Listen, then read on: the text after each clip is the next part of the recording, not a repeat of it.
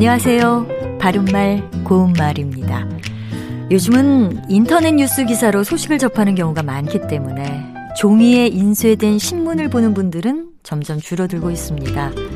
신문이란 단어는 지금 말씀드린 것처럼 세상에서 일어나는 새로운 사건이나 사실을 알리고 해설하는 정기 간행물을 뜻하기도 하지만 한자 뜻 그대로 보면 새로운 소식이나 견문을 뜻하기도 합니다. 신문에서 신은 새로 신자를 쓰는데요. 이와 반대되는 옛 구자를 쓰는 구문은 지난 날짜의 신문을 오늘 신문에 상대해서 이르는 말입니다. 또 구문이란 말에는 이미 들은 소문이나 이야기라는 뜻도 있습니다.